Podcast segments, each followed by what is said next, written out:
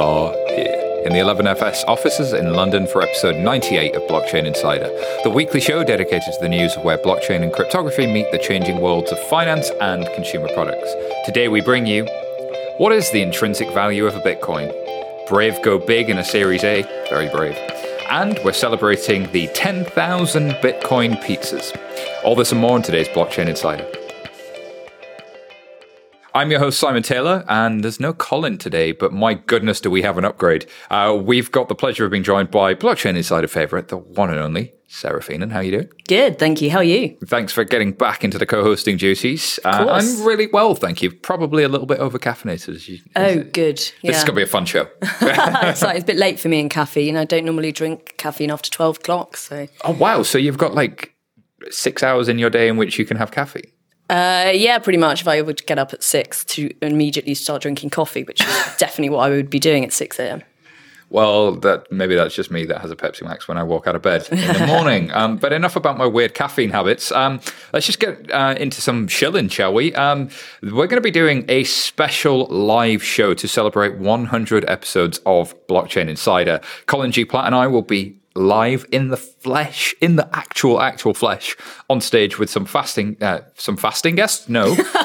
Uh, although it is Ramadan, um, some fantastic guests in Level thirty-nine, Canary Wharf, on the eleventh of June. Yes, the eleventh of June. We like that number. Um, so to grab your tickets, head over to bit.ly forward slash blockchain insider live. That's bit.ly forward slash blockchain insider live to register. Hurry, they're going fast. Um, if you're commuting right now, like look at your phone, bit.ly forward slash blockchain insider live. All right, on with the news. First story this week uh, comes from the next web dot com, and J P Morgan says the Bitcoin price has jumped beyond its, quote, intrinsic value, which uh, which is interesting because people for a long time were saying Bitcoin has no intrinsic value. So there's a headline. Um, to come to the conclusion, J P Morgan team treated Bitcoin like it were a commodity, calculating its cost of production based on a number of factors, including estimated computational power, electricity expense, and hardware energy efficiency. Um, and the analysts say defining an intrinsic or fair value for any cryptocurrency is clearly challenging. Clearly, yeah. Well, that's an understatement in itself, really, isn't it? So uh, it's interesting that they've treated Bitcoin like a commodity. Of course, it is, you know, it has futures trade in it, and those are, of course, regulated by the C F T C, Commodities Futures Trading uh, Corporation. Um, but which, there's been a number of different attempts at trying to value cryptocurrencies over the years, and treating it as a commodity is not one that I've seen very frequently. I'm not sure about you. Well, the C F T C, as you say, does have jurisdiction over it. I think the first time I ever saw this was in two thousand thirteen, Gemini, an old Gemini deck, where they said, actually, Bitcoin looks a lot more like gold than it does um, money. And and that's actually no great surprise, really, when you think about it. Um, a lot of the people that built Bitcoin were the old e-gold people and digital gold. Mm. gold. There were there were sort of two movements at the beginning of Bitcoin. There was the digicash and um, peer-to-peer or electronic cash, and then there was the, the digital gold movement. So it's no surprise that heritage is, is really there. And actually, if you think about the easiest way I often find to describe Bitcoin is like gold with a teleporter. It's like if, if I could teleport some gold to the other side of the world, I have moved a store of value. Um, you might not be able to easily spend that gold, but you have something that is widely recognized as, as having some value. Um, and also the ability to now teleport it to the other side of the world is is, is quite new. Yeah, teleportation device is good. But it's expensive to mine. You know, once you've got one, they're quite valuable. Protecting it's really, really hard. Like, the metaphor sort of makes some sense. It does, and especially if you look at, the, obviously this news has come from J P Morgan. This is an analyst um, report from a J P Morgan report. Um, and as traders or as an investment bank with a trading desk, cryptocurrency or otherwise, you can see why that is a route that they go down. Um, if you look at the Bitcoin futures, you just normally not necessarily... Um, price the underlying commodity using the futures, but the traders do. That's certainly mm. when they talk about the price of a barrel of oil, they're talking about the future price of a barrel barrel of oil. That's and, surprisingly and, and, and, hard to say. Yeah, surprisingly hard to say. A barrel of oil, a barrel of lols. Um, J P M have had a long-standing history with crypto as well, because um, they've not just uh, had uh, their C E O make some fairly famous announcements and pronouncements about how much Bitcoin was a scam, et cetera. Uh, they actually have their own J P M coin. Um, so it's uh, it's really interesting positioning from J P Morgan. I get the sense that it, you know, banks have analyst teams, and their analyst teams are always trying to put out information that's going to get their buy-side clients and their institutions interested, and it's an excuse to go have a chat with a pension fund or a big corporate or or somebody. And and Bitcoin is is topical for better or worse. So I can see why the analysts are doing it, but it doesn't necessarily say that J P M are doing anything with Bitcoin itself. Not Bitcoin, no. I mean, they've obviously been quite um, prominent in the enterprise Ethereum space for a very long time. Mm-hmm. Um, and J P M Coin is using their infrastructure that they built. Yeah, the Quorum infrastructure, Quorum, I believe, yeah. J P M Coin sits on. Exactly. And um, yeah, I mean, they, they've been very involved in the infrastructure side as well as from the kind of asset management trading desk side too. So no great surprise. But I don't, yeah, I wouldn't take this as uh, J P M doing anything with Bitcoin per se. Although, interestingly, their analysts um, and Goldman's analysts, if you look back historically, have been quite good at predicting the price movement. So, uh, I mean...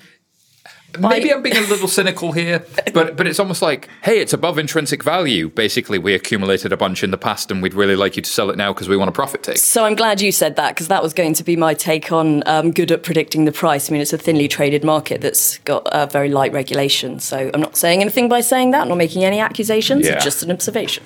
Yeah, of course. And and uh, we know that um, none of these organizations uh, do actually hold Bitcoin directly, so the, their ability to benefit from from such movements would be would be limited. But I think the more interesting point is J P Morgan are an interesting organization to watch in that uh, I think they, they see Bitcoin as marketing, as an excuse to come have a conversation about actually what are your problems with payments, uh, what can we do with tokens, and how can we do that. And of course, if you're interested in J P M Coin, um, then we may learn a little bit more about that at Blockchain Insider Live. Do, do, do, do, do, do, do. Ooh, another shill, very nice. A well, shill yeah. on a shill. bit dot l y forward slash Blockchain Insider Live. I can shill with the best of them. Uh, all right, uh, sticking with banks, blockchain and crypto, a story from Coindesk dot com. A B N AMRO, the Dutch bank, have eyed the launch of a blockchain inventory platform, uh, dropping a plan for a wallet. So um, as, as they've um, dropped their exploration of a wallet product, they're seeking to launch a blockchain platform for trade inventory. Um, Accenture, Anglo American, C M S T International, R three Partners, I N G, Macquarie, uh, O C B C Bank are among the firms to have already signed an M O U to launch the platform. And A B N explained, the platform can communicate with physical trade inventories through the Internet of Things, sensors and near-field communication chips. As a result, inventories, which are often collateral for loans, can be monitored very effectively, which will lead to more secure physical handling processes and a reduction of costs. Mm. Very nice. I mean, leaving aside all of the all the buzzwords under the sun in that uh, comment, they, they they were missing A I. Like they, then we'd were, have had a line. Without a doubt, there'll be an A I layer on the data that they gather from all of these physical uh, inventory items. Will there be robots? Can I have robot Definitely. process automation? Where's the V R? V R, yes. You could look at your inventory, couldn't you? And maybe now we just need to get McKinsey to rubber stamp this and produce the PowerPoint, and we're set. Um, uh, so.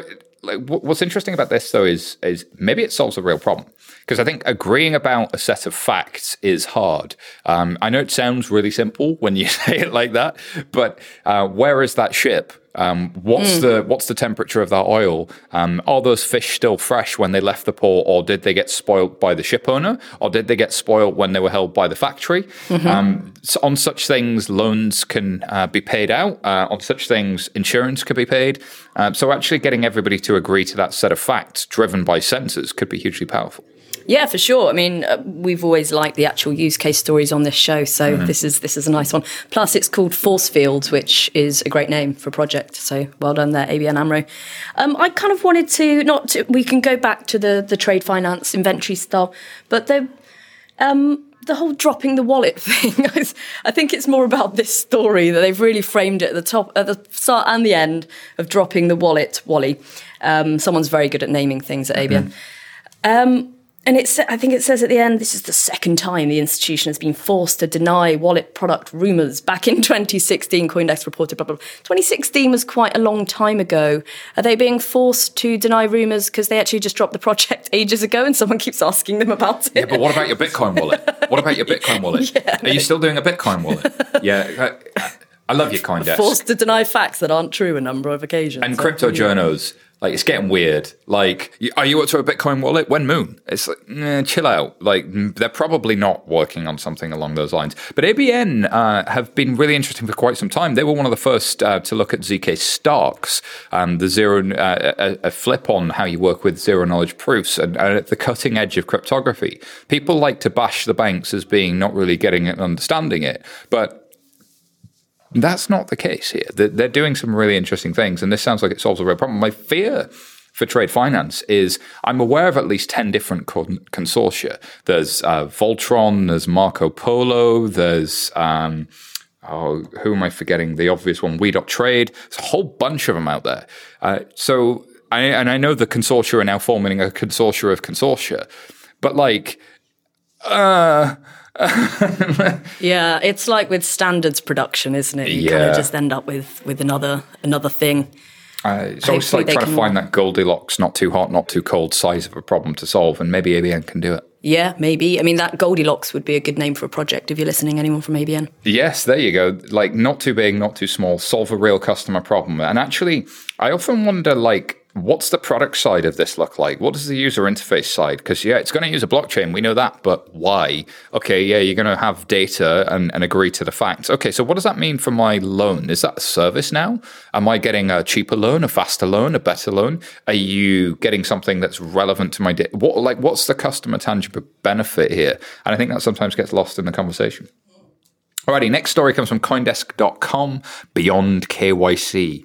Uh, regulators set to adopt tough new rules for crypto exchanges. Uh, this is a pretty, pretty meaty article by um, the one and only Mark Hochstein um, from, uh, sorry, Mark, um, Mark Hochstein from uh, Coindesk. But also uh, they had Nicolesh and they had Anna uh, from Coindesk really take their time and do kind of a really big deep dive into Uh, some potential new rules. Now, the rules are coming from an organization called the Financial Action Task Force, also known as FATF, which to a British ear does make does sound quite rude.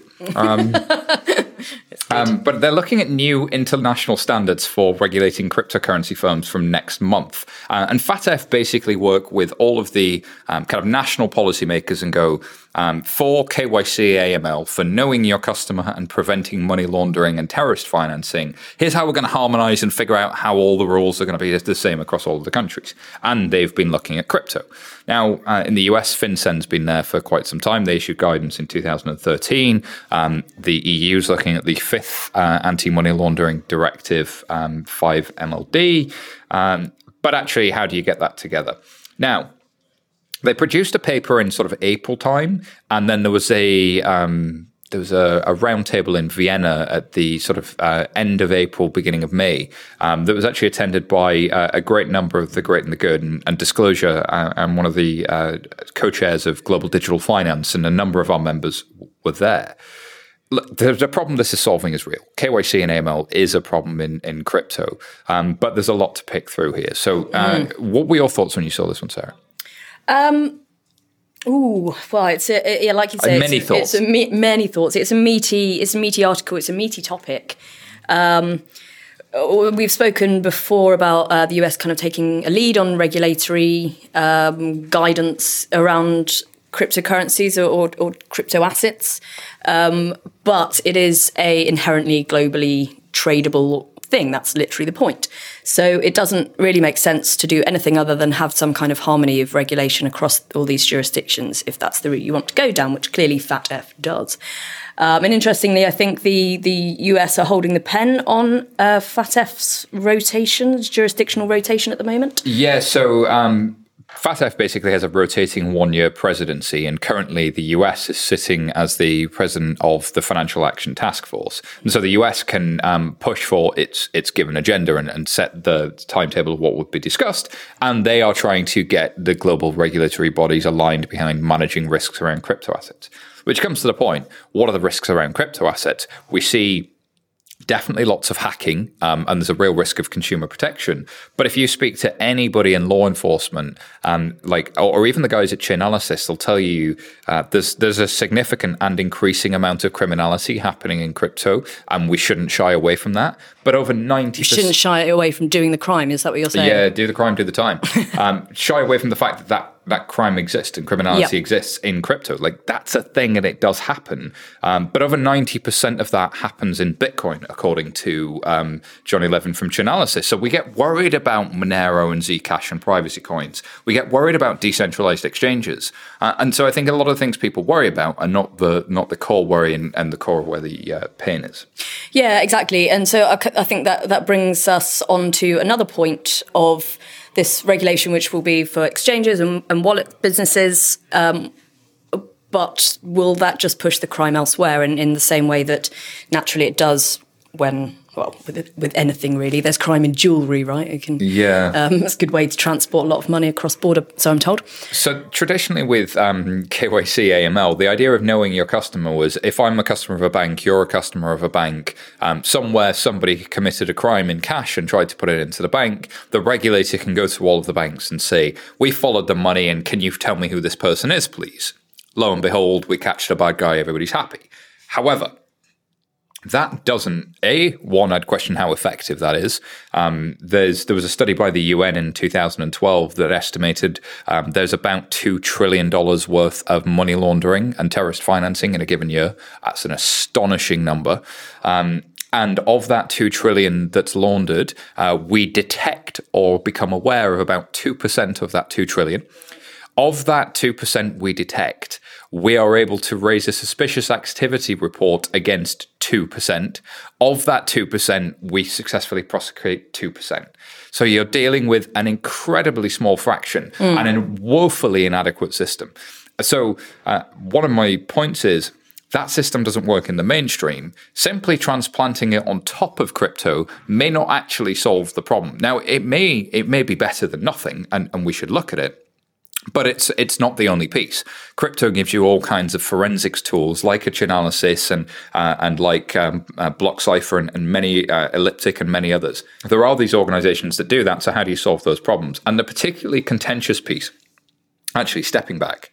So the really important thing here is, weirdly, there's actually quite a lot of agreement between what FinCEN said in two thousand thirteen and, and now what um, F A T F are saying. The crypto community, for the most part, have gone, yeah, that looks about right, that looks about fine. Like, there's a lot of agreement here, but there's one piece that's a real sticking point. Um, so paragraph seven B in the recent guidance by um, by uh, by F A T F Um, read, countries should ensure that originating um, virtual asset service providers obtain and hold required accurate, uh, required and accurate originator sender information and beneficiary information on virtual asset transfers, and submit that information and make it available on request. Now, sounds easy, right? Yeah. Uh, if it's um, coin Coinbase to Kraken, that's really easy. If it's wallet one two three to wallet A B C, kind of impossible. Mm. If it's wallet A B C to wallet one two three to Coinbase, how is Coinbase supposed to be responsible for the Wild West? Um, now, the way you solve this in uh, in banking, banking, thank you, that was the word. Forgot uh, about it. Uh, with cash is basically say, look, somebody who's coming in to deposit more than a thousand pounds, I'm going to want to see some more information from them, because it's a bit dodgy if somebody walks in with a briefcase of a hundred thousand pounds. Mm. Like, where did they get that hundred thousand pounds? hmm. Yeah, I so, want to know, where did they get that? So there's sensible ways to do that, but to, the risk is you you're expecting uh, each organization that operates in crypto to take responsibility for all of crypto, and and and this is. Is a sticking point that actually I suspect a lot of the banks is preventing a lot of the banks from getting into this space, because you you potentially, according to this reading, in order to operate in crypto, every organization that operates in crypto must take responsibility for all financial crime that happens in crypto. Yeah, it's just not workable. Um, so this is going to be interesting, because they seem to be really, really pushing for it regardless. But it's also not just financial crime, because, of course, um, we, we all have to go through K Y C, whether it's crypto trading or, or whatever, or normal bank stuff. Doesn't mean we're all committing financial crime. So yeah. These are laws that are applied to every single account. So the kind of libertarian view of that is, um, why should I have to prove where these funds came from if it wasn't for an illegal purpose? Um In this instance, kind of crypto does hail from a sort of libertarian background. So I can't imagine there's a lot of crypto people that aren't necessarily reg analysts in a regulated uh, look, institution is, such as de- Coinbase. Yeah, there, there's definitely that voice as well. Mm. Um, and, and the G D F membership does, certainly does, does include some of that. But for, for the overwhelming majority, this is more about a workable, effective solution yeah, absolutely. than it is um, following a paper process for the sake of a paper process. Like demonstrate, and I think reading between the lines, uh, there's a desire to have something. And the only thing we know is the thing that we used to do. And so maybe there's a bit of time now for the industry to go, here's something you could do instead. So shill number two of the show, if you are interested in, in pushing back on some of this, um, get in touch, um, Simon at eleven F S dot com or, or um, hello at G D F dot I O. Um, we're definitely working at how we can do that. Um, and what it's shill o'clock, Sarah. It's sh- Is it shill o'clock? It's shill That's o'clock right now. Excellent news. Um, this episode's brought to you by R three. Um, apparently, it's been a big year for R three, the enterprise software firm behind Corda. Uh, Corda is fast becoming the gold standard in enterprise blockchain technology uh, because it's an out-of-the-box blockchain platform built specifically for businesses that come in two versions, open source and enterprise. Both completely interoperable and compatible. Uh, you can get started on Corda open source and easily migrate to enterprise as your business requirements evolve. The Corda platform offers the best of both worlds, and it's backed by a vibrant community of over two hundred application builders and consumers. Uh, download Corda open source on GitHub today or visit R three dot com to download Corda Enterprise on a trial basis. Alrighty, on with the show. Oh, I think I need a gin after that shill. it, it, it's been, it's, I'm getting shilly. I need a, I need a cardigan. Yeah, that was a pun. Um, all right, um, Coindesk dot com, um, the Brave Browser are going to raise over thirty million dollars in a Series A equity round. Um, so just a reminder, the Brave Browser is the privacy-focused browser, competes with Firefox, Chrome, Safari, um, and is available on your phones, available on desktop um, and laptops and, and most uh, most major devices. Um, but it's, of course, got the uh, browser element to it, and then they've got the basic attention token element. So they were one of the ones that did an I C O. Um, and it's really privacy-focused. Um, but they the really interesting thing is um, some of the people that are involved in this uh, project go way back to the early days of the internet. So you've got the um, JavaScript creator, Brendan Eich, um, and uh, they launched their Brave Ads product, where users are rewarded with these tokens, bat tokens, which sounds like something Batman would eat, um, for choosing to view advertising. So there's this really interesting thing about um, privacy preserving so that you can have uh, a an internet that is low friction. Like, let's imagine a future in which I have a wallet um, sitting in my browser, and within that wallet, I can accumulate value uh, through viewing ads, um, and I get paid for, for viewing some of the ads. Alternatively, I can use some of the value in that wallet to have an ad-free internet experience or to get behind paywalls at super low friction, and I can unlock access to paid content, sort of Patreon without friction, mm. um, the, removing the walled garden and just simply getting in. That's a really cool idea at its core concept, and it's interesting that they're, they're raising money for it. Yeah, I mean, uh, obviously they did an I C O, uh, raised thirty-five million dollars in less than a minute in two thousand seventeen, so uh, you know, on one hand, it's really great to see some of these I C Os actually moving forward and, and proving out their product. Um, but on the kind of broader spectrum, this is this is a A very brave, um, probably hence the name, uh, move away from the traditional internet business models, of course, where yeah. our, all our data is stored in the cloud and, and advertising is served up to us based on what that data is, what information they can glean from that data. Um, I mean, that's huge. That's basically how the internet is working right now. Um, but it, it kind of reminds me of, I went to uh, Radical Exchange a while back and saw um, a talk from the uh, Centre for Humane Technology, and they were talking about how we can actually use positive nudges on the internet and um, to actually change the way uh, our attention is being um, being mined and being um, kind of scooped into this this business model. Um, that's quite interesting. I mean, it's very great to see this as an example of how this business model can be changed and how the power can be put back on the users. Uh, I guess it's that's for adults, though, isn't it? So I think the, the main problem is when this attention that's being gleaned in the current internet business model is being pushed onto children. And you don't yeah, really it's nec- TikTok and it's it's it's exactly it's YouTube and, and the extremities that you can see on YouTube. Yeah, I think it's um, it's the right solution probably for the wrong generation. Mm. Uh, and and uh, what are they going to do to to kind of get out in front of that? But you've got to start somewhere. Uh, yeah, and, and actually, you know, post-Cambridge Analytica, um, in, in a world where uh, Sir Tim Berners-Lee and many others are now thinking about, God, what have we done? You know, like mm-hmm. this this world in which you are now the product and your data is is is kind of being r- routinely exploited. And in a world in which post-G D P R, yep. uh, basically you ended up with another pop-up on a website that annoys you and it still takes all of your data anyway. Yeah, so I was looking at... at some of these articles that we're talking about today, and I won't name names, but I had a situation where I had this huge banner ad for a crypto trading thing. I'm not going to name names. And then on the other side of the screen, I've got the, the you know, the cookie thing with Kanye's face with a cookie down it. And just thinking, this, I can't even see what the article is. Yeah. It was just taking up my whole laptop. It's ridiculous. Anyway, yeah. bitching aside, uh, I do think this is a great step forward for this project. So I think there's an interesting question about what we can learn between the relationship from consumers, uh, their data, and how to manage that. Um, if if I was in a bank, I'd be really seriously thinking about, or, or even anybody that serves consumers, really looking at these browsers and looking at the privacy preserving tech as something that a financial services company can start to use. Mm. Um, because banks for so long have been paranoid about data breaches in a way that other organizations just aren't.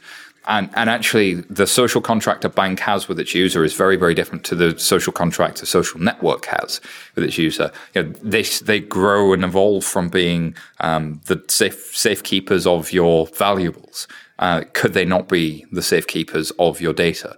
Um, and, and I think that's a fair question. They, they, there's been a real question about their ability to execute on that and whether or not they, they, they have the capacity to do so. But I really think there's something in this data management, browser, mobile app, there's something in that that's really, really cool, and how that links to your finances and your ability to access regular everyday consumer products. There's something to be built there. And I think this is sort of pointing the way as to what the future might look like. I mean, if you think about it, subscriptions are a thing. Netflix, Spotify, you name it. Their subscriptions are everywhere. So how's all of that coming together? Um, and and how's uh, how's my content and my data becoming something I own? Oh, who That's a knows? Good question. Yeah. Alrighty. Um, next story this week comes from medium dot com, um, and it comes from a guy named Sean, um, who's got a really hard to pronounce last name. So, Sean, um, you no longer have a last name on the show. Um, poor Sean, uh, on poor many Sean. levels. Um, uh, the most expensive lesson of my life, details of a SIM port hack. Um, so Sean goes on to say he lost north of one hundred thousand dollars last Wednesday. It evaporated in over a twenty-four hour time span in a SIM port attack that drained his Coinbase account. Um, so interestingly, I have no idea what this SIM port um, attack is. Yeah, so it's, I guess the clue's in the name. You port someone's SIM or get a replacement SIM, and um, the attacker would get a replacement SIM of your phone and move it into a phone that they control. Got it. So, so this is like when uh, you uh, change mobile operator and you get to move your phone number. Exactly. You, ju- you just claim to be moving uh, phone number, or, or you go get a new phone contract and say, hey, I want to take my old yeah. number. My old number's this. But actually, that's not the attacker's old number. Of this course, it's the person they're attacking. Yeah. yeah, exactly, exactly. So this is my new device, and I want all of that stuff to be on this new device that I'm uh, in control of. Except if that isn't you, then that person can use the control they have over the device to actually access some of your accounts, or all of your accounts, or even one of your most important accounts. Um, and use that, say if they accessed your Gmail account, for example, they could use that access to be able to change all of your passwords on other things. And this brings us to uh, Sean's most expensive lesson of his life. Uh, so he had his crypto in Coinbase. We'll yeah. get onto that in a minute. Uh. And uh, somebody drained his Coinbase account. Basically, wow. that's that, the end. And he has a very um, sad to look at, but very beautifully designed timeline of events on this uh, this Medium post. Um, and it's, uh, you know, poor guy, he's sort of written all of this, and it's it's quite tongue-in-cheek. So he's got the, the attacker, what they were doing, what his perception is, and the kind of threat level goes obviously from green to red at mm. the end of the forty-eight hours. And it kind of explains what the attacker's done and what his response to that is, and uh, also pinpoints or signposts the areas during that process where he probably should have thought, wait, something's not right here. But hey, twenty twenty hindsight, um, he's learnt his lesson, but so can you. which mm-hmm. is great. So what Sean has very helpfully done is put a section in this Medium post of lessons learned, some recommendations, um, lots of things in there. Use a hardware wallet to secure your crypto. Don't leave it on the exchange, for example, because not only um, are you exposed to hacks at the exchange, you're also exposed to now these personalized attacks. Mm-hmm. Um, I, I think that the exposure you get in the crypto world is, is phenomenal, and the sophistication of the hackers um, and, and the lack of controls around them. It's interesting that uh, so the the t- the way that he describes a typical online identity here is really based around your primary email account, mm. and um, it, primary emails tend to have a password recovery flow.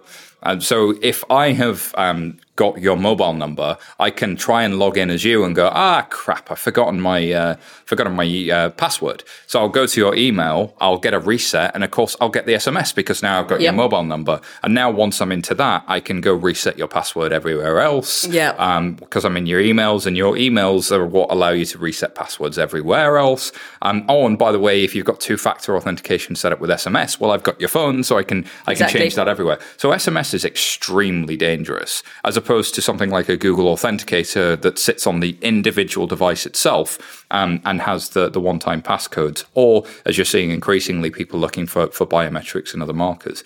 It's interesting, though, if you ask customers, I, I was with a bank last week, and they said, oh, we did a survey of customers, and it turns out that the type of two-factor authentication they like the most is S M S. And it's like, great. Um, do you know what Henry Ford said about asking his customers questions? Oh, if I'd have asked my customer what they wanted, they'd want a faster horse.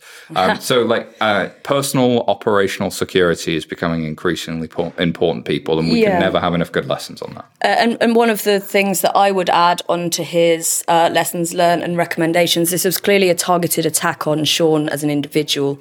Um, don't go around talking about how much crypto you hold in your Coinbase account, Sean. Yeah, don't anyway. do that. Um, and and also just don't hold crypto in, in, in an account that's a hot wallet for an exchange that's publicly available. Yeah, with, yeah. just don't do that. Um, all right. Uh, hopefully we've all learned something here today. Uh, um, stories we didn't have time to cover. Um, Sol are actually going to launch a blockchain-based citizen card, according to the block crypto dot com.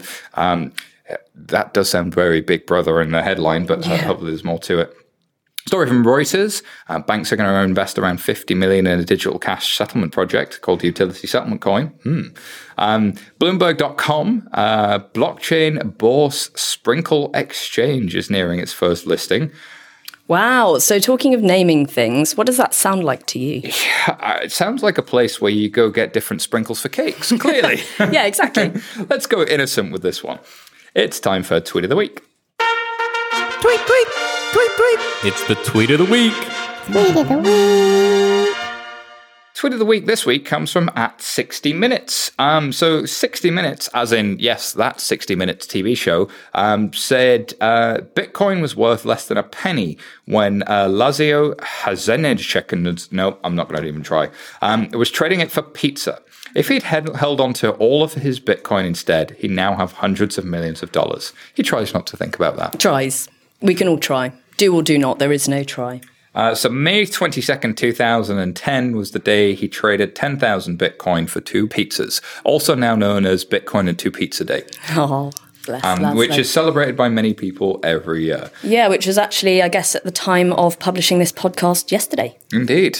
It was, it was. Uh, so yeah, um, so watch out for May the twenty-second. Celebrate it with a pizza, everybody. That's what's done. Uh, interesting that, uh, look, obviously crypto's been through a bit of a boom. Uh, this sixty minutes piece, I haven't seen it, but a lot of people I trust say it was actually quite balanced and fair, um, that there are real risks out there. As we were talking a moment ago about the hacks, you are walking into the Wild West in crypto.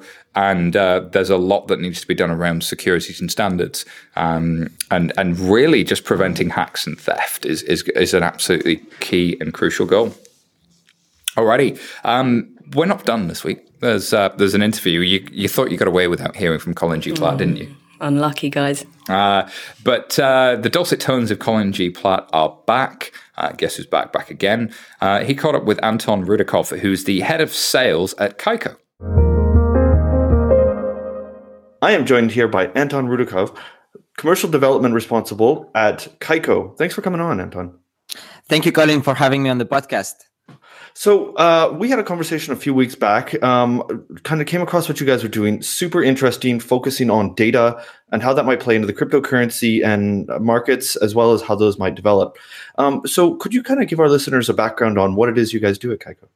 Sure. So Kaiko is a digital assets market data provider.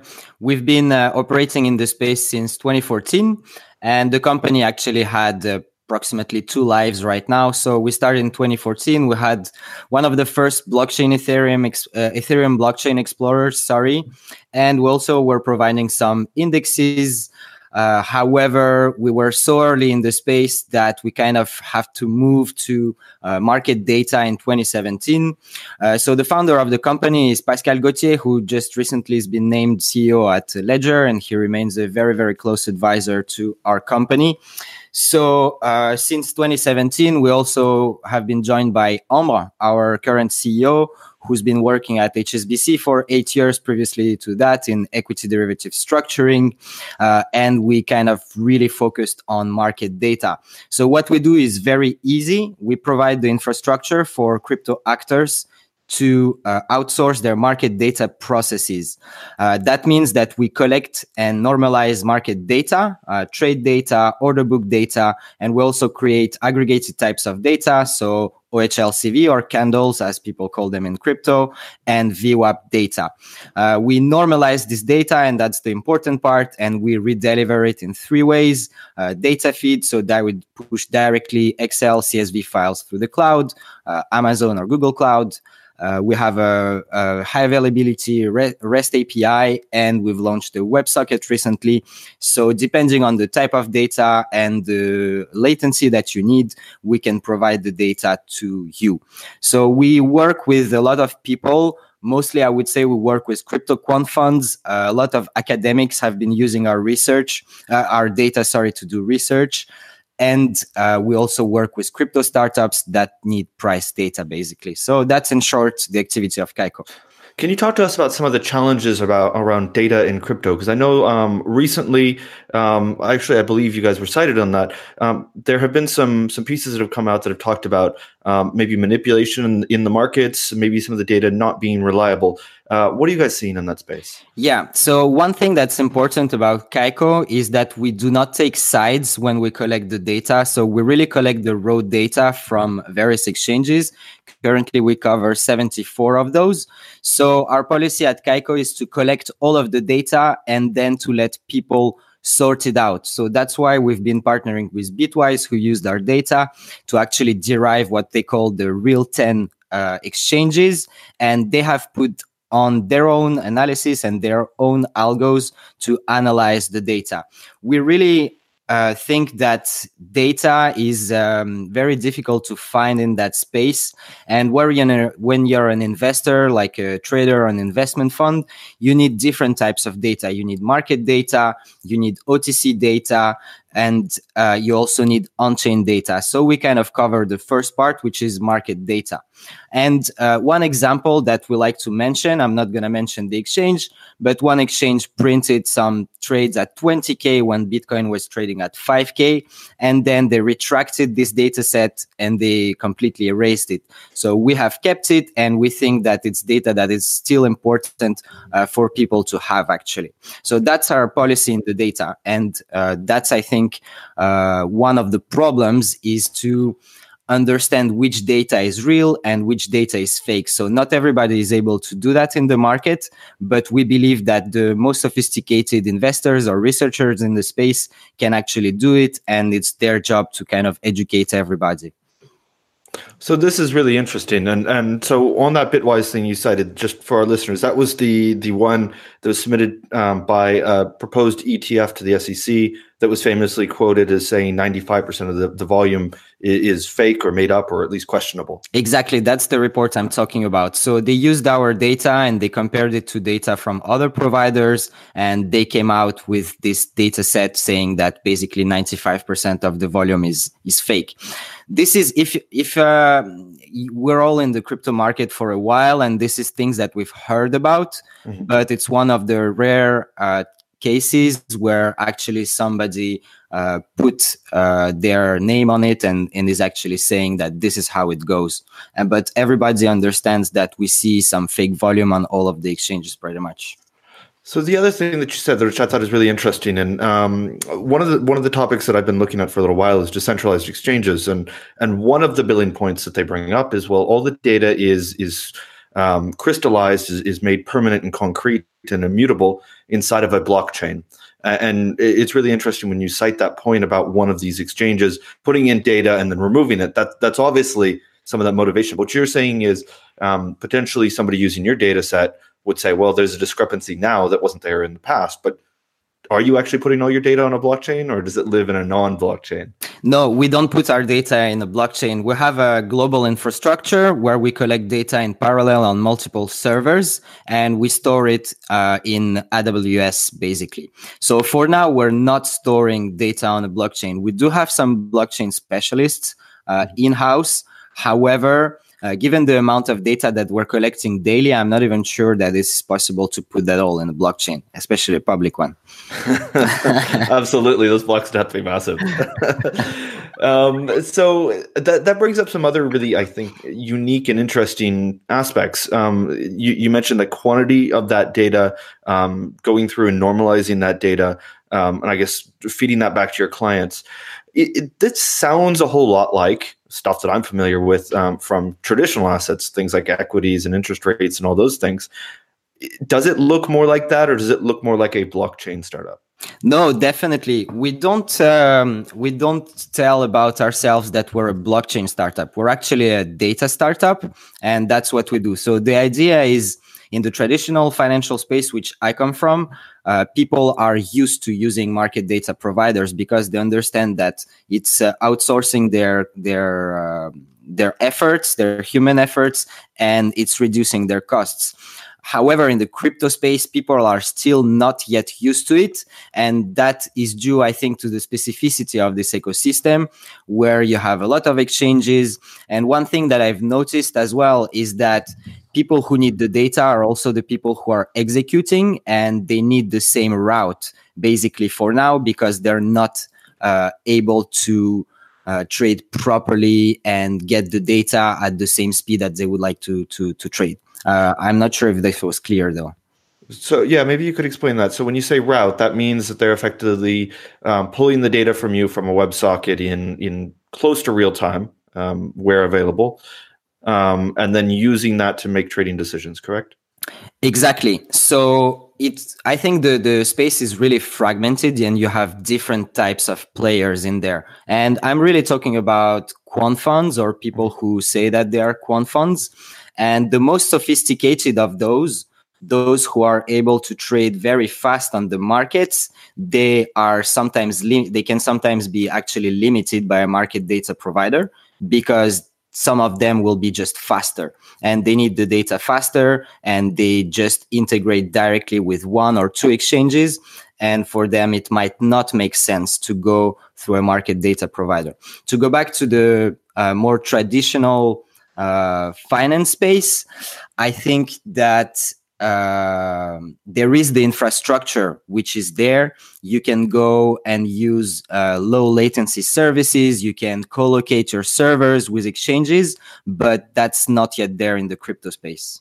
I was going to ask. So um, as as we're kind of speeding up the the way that we can receive data through through something like Kaiko, uh, do I have the ability to execute quicker? I mean. It, Do any exchanges offer low latency solutions, whether it's co-location or otherwise?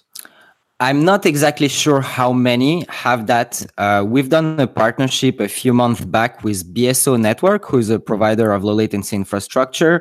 And it was a triple partnerships between Gemini, B S O, and Kaiko. So B S O dedicated a part of their infrastructure to be able to obtain Gemini data through their infrastructure, but normalized by Kaiko, basically. I'm not sure how many other exchanges currently are going to go this way. Uh, probably not a lot of those who already exist, but in the ones that are currently created and currently being developed by more institution who, who have been funded by more institutional investors. And I might be thinking about B A C T or C T C X, for example. Those exchanges will probably uh, in the future uh, also collocate. But however, I'm not exactly sure because this is not a conversation that I've held with them. Mm-hmm. Can you can you talk to us a bit about the the investor side, the people that are buying your data? Um, are there any major trends you see in that market? Um, it, it's something we hear a lot about crypto hedge funds and crypto investors and institutions coming into it. Do you have any light you could shed on that? Yeah, so the interesting part of that, I think, is the size of the industry and of the funds, and how we call a big fund in the crypto space and how we call a big fund in the traditional industry space. There is a big difference in that. So for crypto, a big fund, seventy-five million of assets under management, one hundred million of assets under management. And for the traditional industry, that's very small. So I think that's the big difference between the traditional industry and the crypto industry, is really the size of the funds that are traded in there. And and something else that um, you and I had a discussion about uh, last time we spoke was um, there are a lot of people out there that seem very interested in this space and and maybe talk about these numbers. Uh, are we seeing that actually kind of transition into people actually getting involved, or is it is it still more research at this point? Yes, uh, we actually see some flow from tradi- from from the traditional uh, finance industry into the crypto industry. One thing that I have to mention is we see a lot of people who do quant trading. So I think even for retail, they already have tools that have been developed that allow people to create trading bots and not to just follow the market as uh, as a retail investor might do in the equity markets, for example. So that's um, uh, that's one of the things, is that a lot of the market is actually Uh, more uh, using more technology, more A I, and more algos. Then we have the traditional players, more traditional hedge funds. I think the ones that we see uh, are more the ones who already do some alternative type of investments. They either invest in some commodities, or they're already used to use some alternative data sets and to create strategies. However, as we see right now, they're just dipping their toes in the market. Uh, they're taking small amounts of data. They're creating strategies. They're creating signals. They're making some partnerships in the space. Uh, but it's a very slow process, to be honest.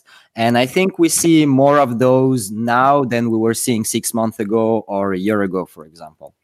That sounds quite positive. So, you know, what we've been watching, at least as we're recording this in, in mid-May, uh, uh, the market's been quite perky lately.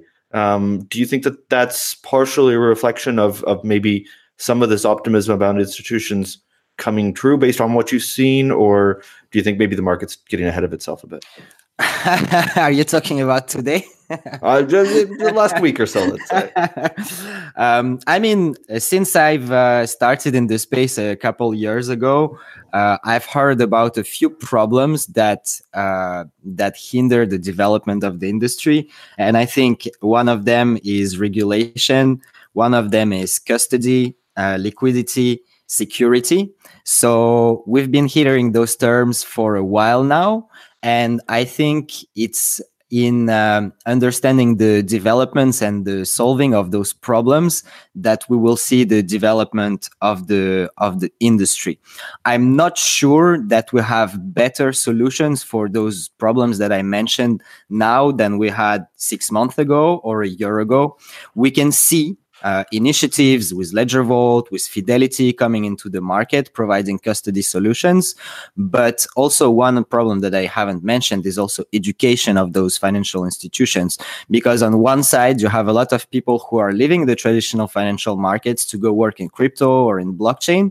And on the other side, you also have regulators who are very wary about this space, and traditional mainstream media who is always Uh, going over the line and exagger- exaggerating things. Uh, that's but that's really my personal opinion on on that. Fair enough. And and to be honest, like for today, I think uh, if you've been in the crypto market for a while, you can see uh, some indicators. One indicator that I like to say is when my friends from retail start calling me and asking me about Bitcoin, then it's time to arbitrage some of my positions. Uh, whenever I see X R P go up, I always think bad things are coming. But But, you know, maybe security tokens really are taking off. Um, I'm just being flippant now, obviously. So the, the last question I have for you, you guys obviously based in Paris, um, greatest country in the world, uh, France. I'm looking Thanks. at I'm looking at Petra's little head here. Um, um, can you tell us about the, the market in Paris, um, particularly around crypto? It's something that we don't cover enough. Um, what's going on there? Yeah, so I think France has a small crypto ecosystem, but it's a very strong uh, ecosystem. So France is very famous for its mathematicians and engineers, and those are those are the guys who are mostly in the market. So um, our offices are actually uh, in the same uh, building as Consensus. So we work with them uh, quite a lot. And I think in general, the French ecosystem is really uh, close to each other. I think people know each other pretty well, and they're really happy to uh, exchange and introduce each other. So I think the market is is growing. It's not as big as it can be in the U S or in the in New York or in the Silicon Valley. Uh, and it's less financial, I would say, and more technical. So we do have a lot of developers and technical people. There's uh, really a lively ecosystem in terms of tech. Uh, the investors, the more traditional investors in France, are really slowly starting to look at crypto. There are some V C investments which are done by traditional like private equity players or V C players, but it's still slow. However, I think that the amount of uh, research that is produced, the um, uh, the proof of concepts that are being uh, that are being produced are really good. And to be honest, I think that the best uh, the best indicator of the de- development of the ecosystem is people who are uh, experienced in their jobs, in finance, in tech, in dev, that are moving from specific industries like ad tech or big data or artificial intelligence and bringing these um, skills to the crypto market and to the blockchain market. So I'm pretty positive about the French ecosystem. The government also is um, taking some steps uh, to help the actors of the French ecosystem to move forward. They're creating this visa. They're helping with the tax processes. So it's, as always, we have the people, but it's going to be very slow uh, in development due to the regulation, basically. And and that is always the case here, isn't it? Yeah, exactly. But that's not uh, specific to crypto in France. Of course. We love it all the same. Well, Anton, thank you very much for coming on. Can you tell people where they can find out more about you and about Kaiko? Sure. You can directly go on our website, w w w dot kaiko dot com. And you're free to fill up a form if you have some questions about the data or just to browse the website, and you can contact us anytime. We're happy to speak with you. Uh, we do sell data, but we also provide data for partnerships, for researchers, for academics. So people who need the data, uh, don't hesitate to reach out. Thank you very much. Thanks a lot for having me, Colin.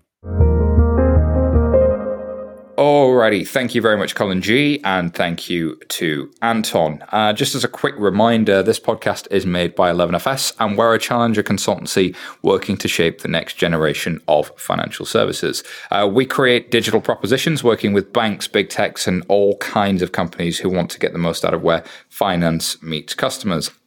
Remember, everybody, if you go to bit.ly forward slash blockchain insider live, you can come see us live on June the eleventh.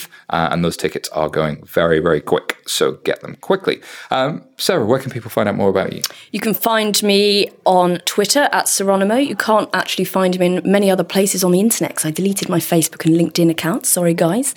Uh, you can also tweet us at Clearmatics or go to github.com forward slash Clearmatics. I love a Git repo. Uh, you find me at S Y Taylor on Twitter, or email me directly, simon at eleven f s dot com. Uh, big thank you to our amazing production team here at eleven F S, producer Petra, Laura and Hannah, and of course Alex, our editor. Uh, and uh, saying hi to our friends over at Crypto Compare at the Digital Asset Summit. Um, day one is uh, after Blockchain Insider Live on the twelfth of June, so make sure you get yourself over there.